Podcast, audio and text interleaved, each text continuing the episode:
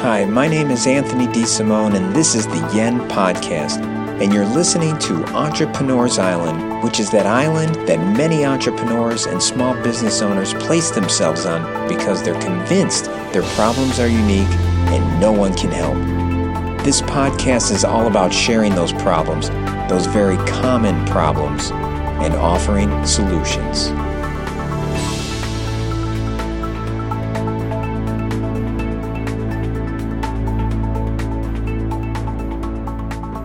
If you have been listening since the beginning or have gone back to listen to all my episodes, you will notice an improvement in sound quality after episode number four.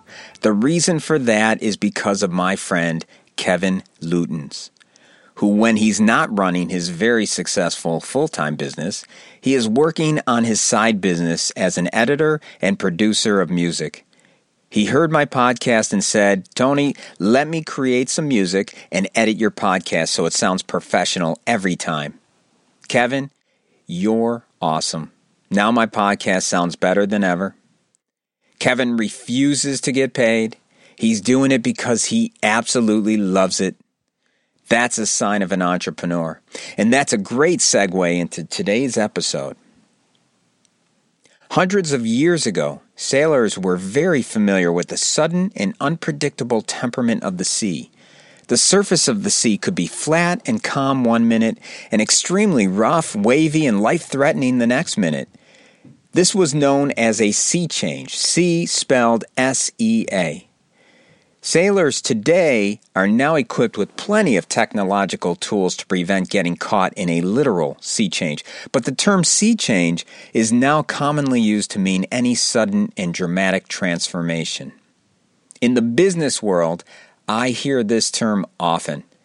Usually I'll hear it on CNBC or read it in the Wall Street Journal when there's a discussion about a company or a person that created a new technology or a new idea which suddenly and dramatically changed the dynamics of a whole industry.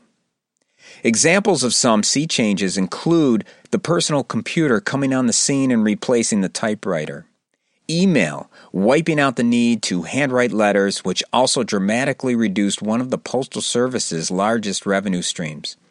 Cell phones replaced the landline and severely changed the telecom industry. Laptop computers and mobile wireless computing upended the desktop computer market and also decreased the amount of office space needed by companies. Smartphones replaced cell phones, PDAs, cameras, and GPS devices, and cloud computing is replacing the need for in house servers. Let's go back in time a little bit further. The automobile replaced the horse trade, the buggy whip industry, and was the catalyst for better roads, which eventually created highways reaching across the country and mobilizing people like never before. Air conditioning made manufacturing viable in every southern U.S. state air conditioning made countries all over the world economic engines because with air conditioning, multinational companies could build large manufacturing plants in areas with very low labor wage rates that up to that point were not viable due to the excessive heat in that country. This sea change upended the grip unions had on manufacturing, especially in the northeast region of the United States. You could argue that air conditioning was one of the single greatest reasons for the exodus of people out of the Rust Belt states for decades. The ironic thing about air conditioning is that Willis Carrier invented it in Buffalo, New York. Why do I know that? Because it happens to be the headquarters for this podcast, the Yen Podcast. So basically, a Buffalonian, yes, that's what we call ourselves, was responsible for the demise of the decades and decades of lost population in Buffalo. There we go again, Buffalo. We're shooting ourselves in the foot. Like those four Super Bowls we lost weren't enough. But that's all right, Buffalo. What doesn't kill us makes us stronger, right? After all those decades, we are finally turning the corner. There is no better place to be than next to one of the largest freshwater lakes in the world on a beautiful summer day. All of these sea changes in technology were created by entrepreneurial thinking. Entrepreneurial thinking is always having the mindset to solve problems. Entrepreneurs want to solve problems. And they do that by creating new and exciting products and services. They don't do it for the money. They don't ever chase the money. I want you to hear this loud and clear. In fact, Kevin, just give me a little beat on this one. Entrepreneurs don't chase the money. They don't chase the money. Say it. Don't chase the money. Don't chase the money. Don't chase the money. Let the money and opportunity chase you. That is what the most successful entrepreneurs do. Entrepreneurs also realize that their most valuable resource is time. And nothing burns more of your time than when you chase money. When you create something, when you actually solve a problem by creating products or services and good, free content, the money and other opportunities will follow. Albert Einstein understood that and said it best by saying, Try not to become a man of success, but rather try to become a man of value. Become a man of value. Become a woman of value. Become an entrepreneur. Do you think Albert Einstein chased money? I'm kind of embarrassed to even ask the question. Einstein never cared about nor chased money, but money, and more importantly, opportunity never stopped chasing him. So, what's their secret? How do we get started on the path of thinking and acting like an entrepreneur? Well, the good news is entrepreneurial thinking can be learned. You can make the habit of becoming entrepreneurial. The first step to becoming an entrepreneur, the first step to making a sea change is to first make a sea change. A letter C change, that is. We need to stop being reactors and start being creators. So we need to make a C change. Take the letter C out of reactor and move it to the front of the word, and you spell creator. It's time to get off the couch. Let's begin creating. Okay, here's the steps to take. First, think about your day. Does it sound somewhat repetitive like this? Get up in the morning, eat some breakfast, get some coffee, drive to work, work your 8 to 10 hours, drive home, eat dinner, watch TV or screw around on the internet, go to bed, get up the next morning and repeat until you've created such a rut in your routine you can't get out. That's the definition of a reactor. And face it, many of us are reactors. It's a lot easier to sit on the couch and watch others create and be entertained by their creations, or criticize when they fail, or tell everyone how we would do it differently.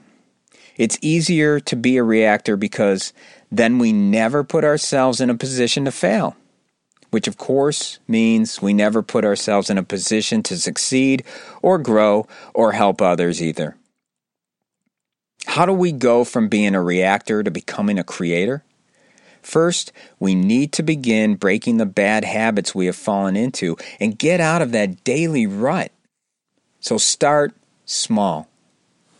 As I mentioned, entrepreneurs recognize that their time is their most valuable asset. So, our first step is to become more mindful of the time that we waste. I was recently talking to my friend Brian, and he was sharing a story about his niece Claire. Claire recently graduated as a PhD. As he was congratulating Claire for a job well done, he asked her how many hours it took over that five year period to accomplish that goal. She thought about it for a minute and said it was about 12,000 hours.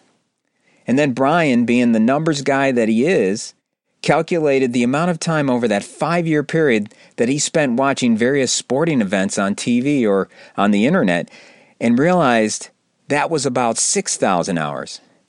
And then he thought to himself, I could have been halfway to completing a PhD if I wasn't just sitting there watching sports. And that was it for Brian. That was his aha moment. He became more mindful of the time he was wasting away And he took advantage of that. He doesn't sit in front of the TV anymore. So, step one become more mindful of the time you are spending on the internet or in front of the TV or whatever that wasteful time is. Become more mindful of that. Step two, now that you're more mindful of your time, take just five to 10 minutes per day and create the habit of writing on a notepad or in a computer a list of skills and hobbies that you enjoy or are passionate about. Just list everything. Everything from your work skills to your hobbies, whatever it is. Trust me, there's something that you do that you're passionate about that you can take to the next step. Step three take that list of passions and skills and use more of that time you were wasting to create something.